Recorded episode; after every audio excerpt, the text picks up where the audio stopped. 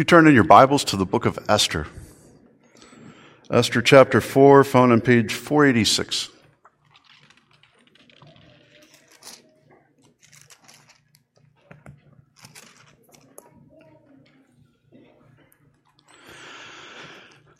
Esther 4, starting at verse 1.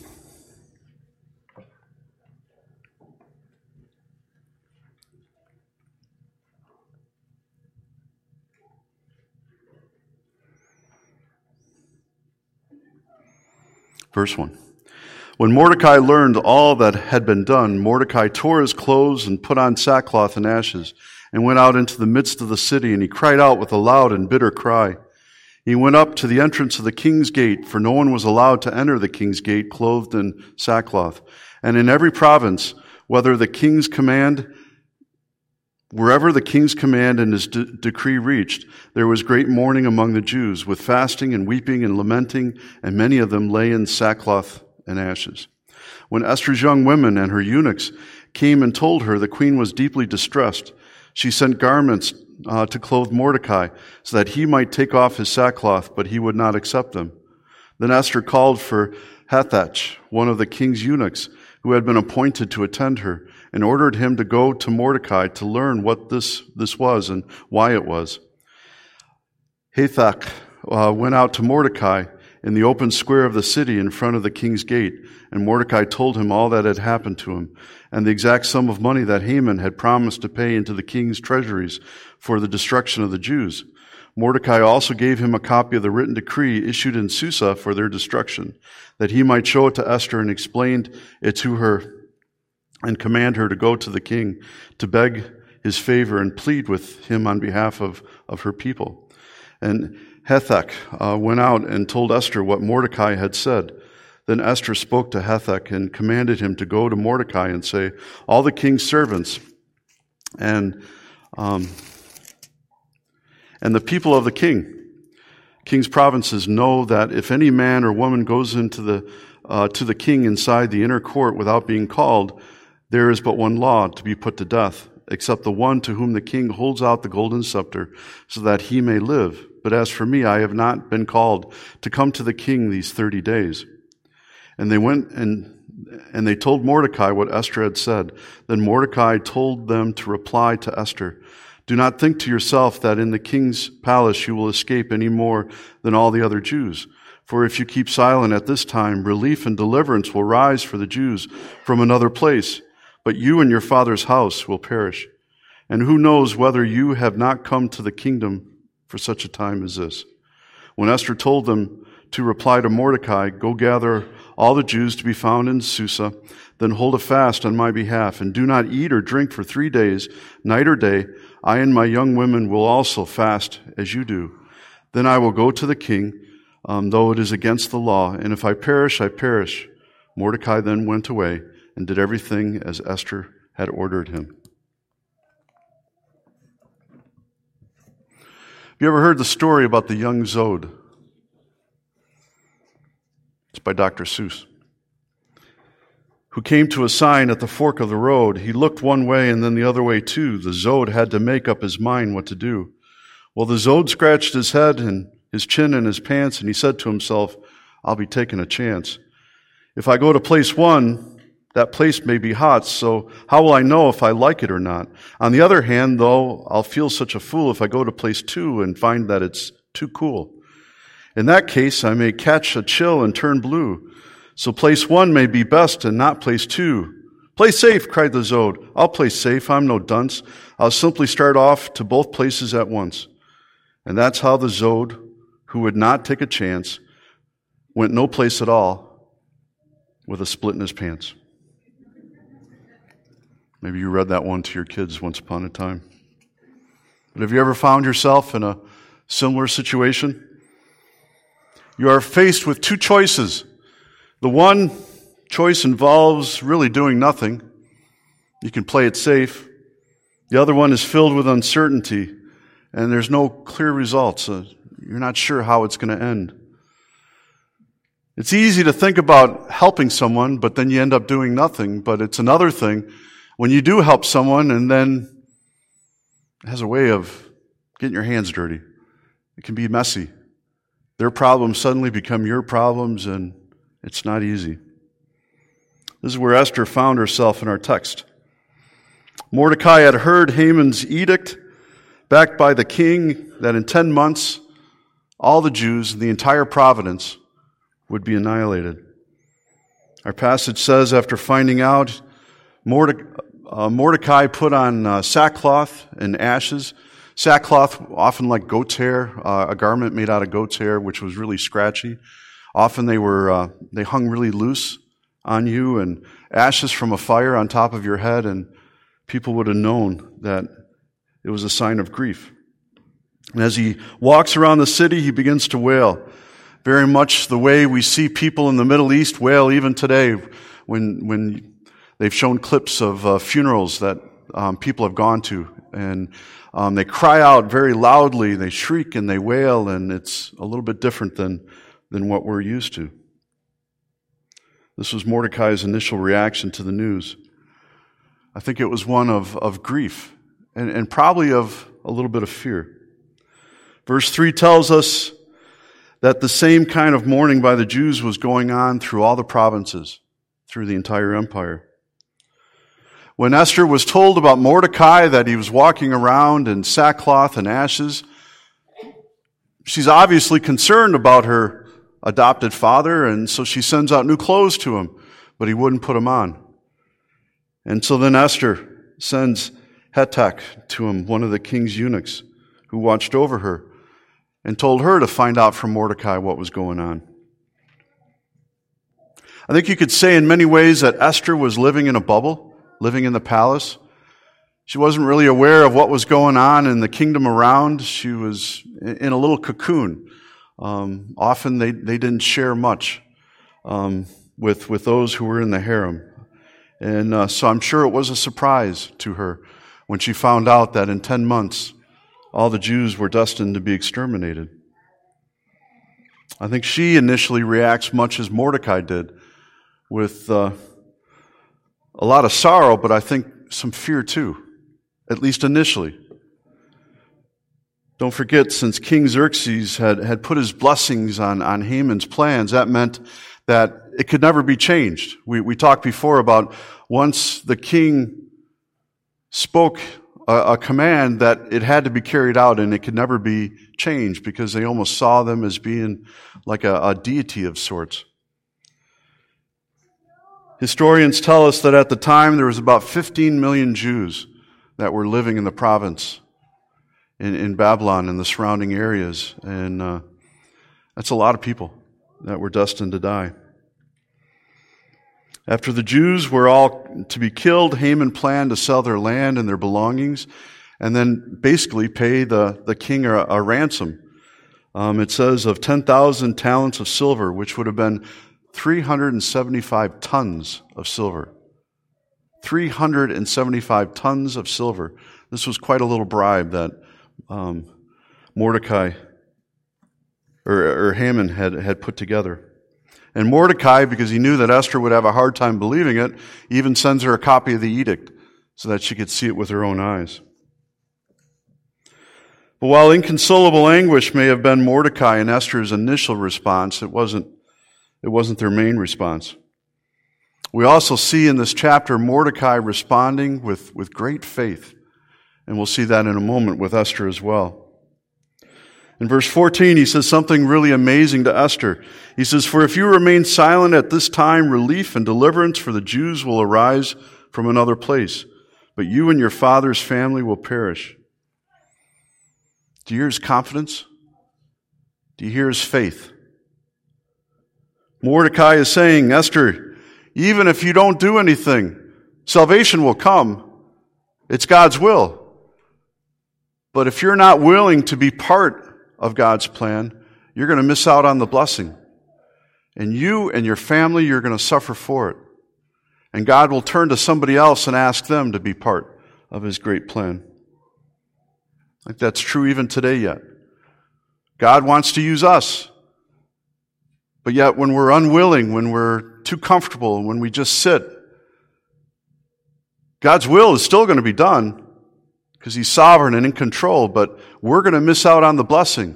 And when God starts withholding his blessing, that's when a person starts to go downhill. Their faith becomes weak. And ultimately, really, a, a church can become weak as well. It's clear Mordecai was claiming God's promise. In his anguish, he remembered that God had promised to never leave nor forsake his people. He knew that. But remembering is a choice, and that's what we got to remember. It's not our first instinct to want to remember.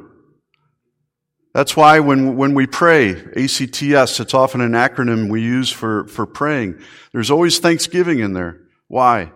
Because in thanksgiving, we always look back and we, we, we are reminded of what God has done. He's been faithful. He's been there for us. How much He loves us. He sent His one and only Son, Jesus. And we need to remind ourselves of that because then when we lay our request before the Lord, we know He's listening. We know He will be faithful because He can't help but not be faithful.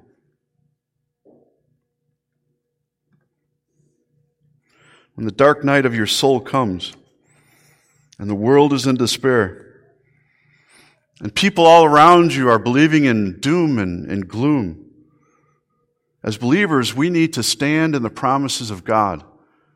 We need to stand firm upon the rock, and it needs to show in the way we speak, in the way we talk, in the way we act as a witness to the world around us. For Mordecai, he's like the man described in Isaiah 50, verse, verse 10. Let him who walks in the dark, who has no light, trust in the name of the Lord and rely on his God. Sometimes we can't see clearly. And yet God is still faithful. We can trust Him. Or Joshua 1 9, which I've used before. Be strong and courageous. Do not be terrified or be discouraged. For the Lord your God will be with you wherever you go. You don't have to fear. There's a lot of unknowns, but it's okay. Your God has this, and you just need to trust in Him. Now, as I said a moment ago, Esther while she might have initially been afraid, thinking if she went to the king, what would happen to her? Apparently, if you went to the king uninvited and he really didn't want to talk to you, his guards would kill you. It was that simple. Only if he extended his golden scepter toward whoever had come into his courtroom would they be allowed to live. And Esther knew this. But Esther needs a little push. And so Mordecai presses Esther about her initial response in fear. His words to her in verse 14 are probably some of the most famous. I'm sure you've heard them before. Mordecai says, Esther, who knows that you have come to this royal position for a time such as this? Mordecai has grasped how incredible it was that Esther was there as queen of the Persian Empire right at the very moment that all this was happening. It wasn't by chance. Nothing happens by chance. It's not by coincidence. Clearly, God is at work here, providing for his people. And again, while we don't see God's name mentioned, yet we see his fingerprints everywhere on all the chapters. That some great God had to have been working all things to their appointed end. There's no way this could happen by chance. There's a story told of a priest who ended up being a castaway on a deserted island. Half drowned, the man finally made it to the island and but he's a little disappointed because the island wasn't that big and there was no fresh water, but there was coconuts, lots of coconut trees. And so at least he had moisture, fluid that he could get from the coconuts, but he wondered how long that this was going to last. And so he spent the first three days um, making a shelter. Um, he, he, formed a, a crude axe and he was able to chop leaves and had it finally so he could get out of the weather, get out of the rain. And apparently that night there was a huge storm. And because of the uh, lightning, which went down one of the trees, it, it set his uh, shelter on fire and it began to burn. And this priest was angry. He was jumping up and down. He was so angry at God that God could do this. It wasn't bad enough that he ended up on this little island where there was hardly any water, but now his shelter that he spent days and days making, it was all gone. That's how he fell asleep, with that kind of anger in his heart. But he was awakened the next morning to hear, uh, hearing a, a ship's horn. And uh, suddenly, there's people from a nearby ship with a lifeboat ready to take him back. And he says, How did you know? How did you know I was here on this island? And they says, Well, we saw your signal fire last night. How could we not come? Mordecai wanted Esther to see that this was her moment in history to be used by the Lord to do something great. It wasn't a time to lay low, it wasn't a time to hide, but it was a time to make a stand. Stand for the Lord. And she stand she responds by saying to Mordecai, Gather all the Jews and let's fast. You gather those around you, and I'll gather those that are in the palace who were with her, and uh, we're going to fast. And obviously, then it's to pray. Fast and pray. And that's what they did for three days. And she basically decided that she was going to put her life in the Lord's hands, and whatever He decided for her was okay. If she died, she died. If she lived, she lived. But she knew that she had to be obedient. I think this is something we all need to learn as well. While we might never face a situation like Esther, Still, all of us will face defining moments in our lifetime where we can make a difference for the Lord. And like Esther, we have to make a choice. Will I trust Jesus enough to make a stand? Do I trust Jesus enough to walk in obedience? To use my gifts and talents the way the Lord wants me to? Or will I allow myself to be consumed by doubt and worry? and then end up doing little for the Lord. Isn't that the same choice that Joshua gave the children of Israel before they entered the promised land? Choose ye this day whom you will serve, but as for me and my house, we will serve the Lord. You know what I warn you, making a, taking a step of faith like this, it can be costly. It may cost you some of your friends. It may cause you to fall out of favor with the world around you. It's going to force you to live your life in a way that's different than the world. Those who don't yet know Christ. See, there, there needs to be a difference. People need to see a difference. And if people at your funeral would be astonished that you were a Christian, that says that we got to do a better job of letting our light shine. Because that needs to be something everyone notices. Wow, that he or she loved the Lord. Could tell. They were different. In Ephesians, Paul reminds us that since we are God's workmanship and we're created in Christ Jesus for good works, which God prepared for us beforehand, because of that, we've got work to do. God has given us gifts and talents that He wants us to use to serve Him and to serve Him in ways that He already has laid out for us. It's not by chance, but it's part of His great plan. He's got things He wants you to do specifically.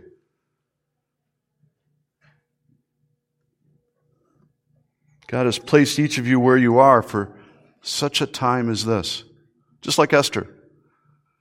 You're not here by chance. You're not here by chance in this time in history. You're here for a reason, every one of you. God has a plan, He has a purpose for your life, and we need to figure out what that is. This past week, the council had the privilege of, of hearing Jonathan make his profession of faith at our, our council meeting. And for me, it's always one of the highlights of being a pastor, being able to hear somebody make profession of faith, especially to to give their testimony, to hear how God has been at work in a person's life. And then to See them stand up in front of all God's people and say, I, I, I want to live for Jesus. I want to live for His glory. I mean, that's something we pray about for our, our children, to see them being willing to make that kind of a decision. This morning, I hope you hear the Holy Spirit calling to you, reminding you that you were called to such a time as this. You're here for a reason. He wants us to spread the flavor of His kingdom in the world around us. Wherever you go, you're spreading the flavor of His kingdom. You're being a salt and, yeast. And so you need to ask yourself, who is He asking you to, to witness to? Who in your life has God brought that He wants you to be a light to? Who's struggling right now, who needs encouragement, who's lost, doesn't know the way? Who's facing an eternity without Jesus. Will you be the light of Christ to them? You're here for such a time as this. What about in the community around us? Who is He asking you to reach out to? That you specifically have a relationship with and you can influence the most if you only speak up and be willing to tell them about Jesus. Can one person make a, bit, a difference? And I think the answer, I, I hope you would agree with me, is yes. Bible is full of stories like this of people who have made a difference. And one person is important to God as well. L- listen to these two verses Isaiah 59, 15 through 16. Now the Lord saw, and it was displeasing in his sight that there was no justice, and he saw that there was no man or woman, and was astonished that there was no one to intercede. God was very aware that there wasn't even one person that he could use. Or how about Ezekiel 22:30?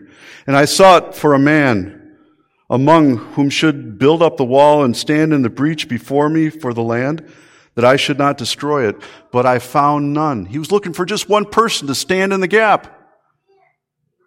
And he couldn't find anyone. What gap is the Lord calling you to stand in on behalf of somebody else? We got to open our eyes. We have to see the lostness around us. We got to be willing to do something. What about the example of Christ? Did he make a difference? God so loved the world that he did something. He didn't select a committee. He didn't theorize about it and say, wow, what a great idea if Jesus would come someday and die on the cross for our sins. But he put his plan into action. And because Jesus was willing to come and be the Savior of the world, our sins have been taken away. We've been given the gift of eternal life. Jesus was willing to say, Lord, your will be done. He was willing to be used by God, and because of it, salvation has come. And that's what we're being called to do. To use those very words of Jesus Lord, may your will be done in my life. Use me. Man started a hobby of writing famous philosophers and scientists and authors and he asked them this question What is, your, what is the purpose of life? So he wrote all these letters out to all these different authors waiting for their reply. And these are some of the answers he got back. Isaac Asimov wrote back, As far as I can see, there is no purpose to life. Carl Jung, the Australian psychiatrist, wrote, I don't know what the meaning or the purpose of life is all about, but it looks like there, there was something meant by it. Hear a little uncertainty? How about Arthur Clarke, who wrote 2001? He said, I'm afraid I have no concrete idea of the purpose of life. Albert Ellis, who was famous with the RET therapy, as far as I can tell, life has no special or intrinsic meaning or purpose. Or Thomas Nagel, I'm afraid the meaning of life still eludes me. And with a sense of resignation, Arthur Joseph Heller, he wrote this, I have no answers to the meaning of life and I no longer want to search for any. Most people, they have no idea why they're here, what their purpose is, even though They're here for a time such as this. Welsh poet David Whyte, he wrote this. I don't want to have written on my tombstone when finally people struggle through the weeds, pull back the moss, and read the inscription there, he made his car payments. That was, he didn't want that on his tombstone. So you were des- designed for more than, for more than this. God has a purpose for your life. And He has a purpose even for the trials that He allows you to go through. We live in a broken world.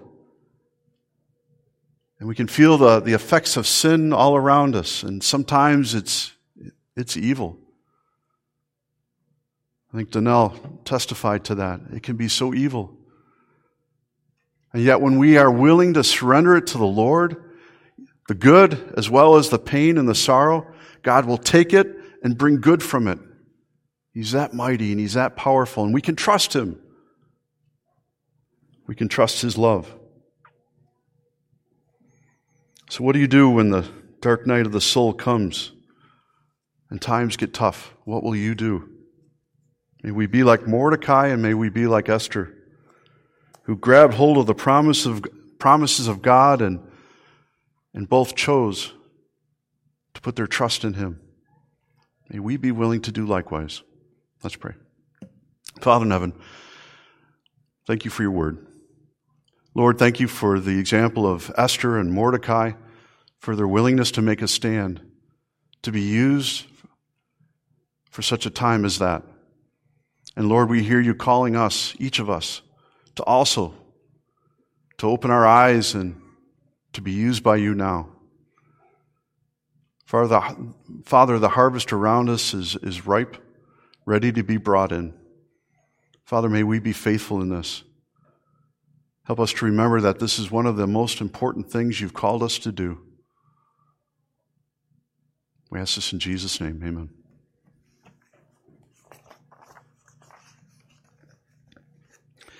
Standing on the promises, and so let's stand.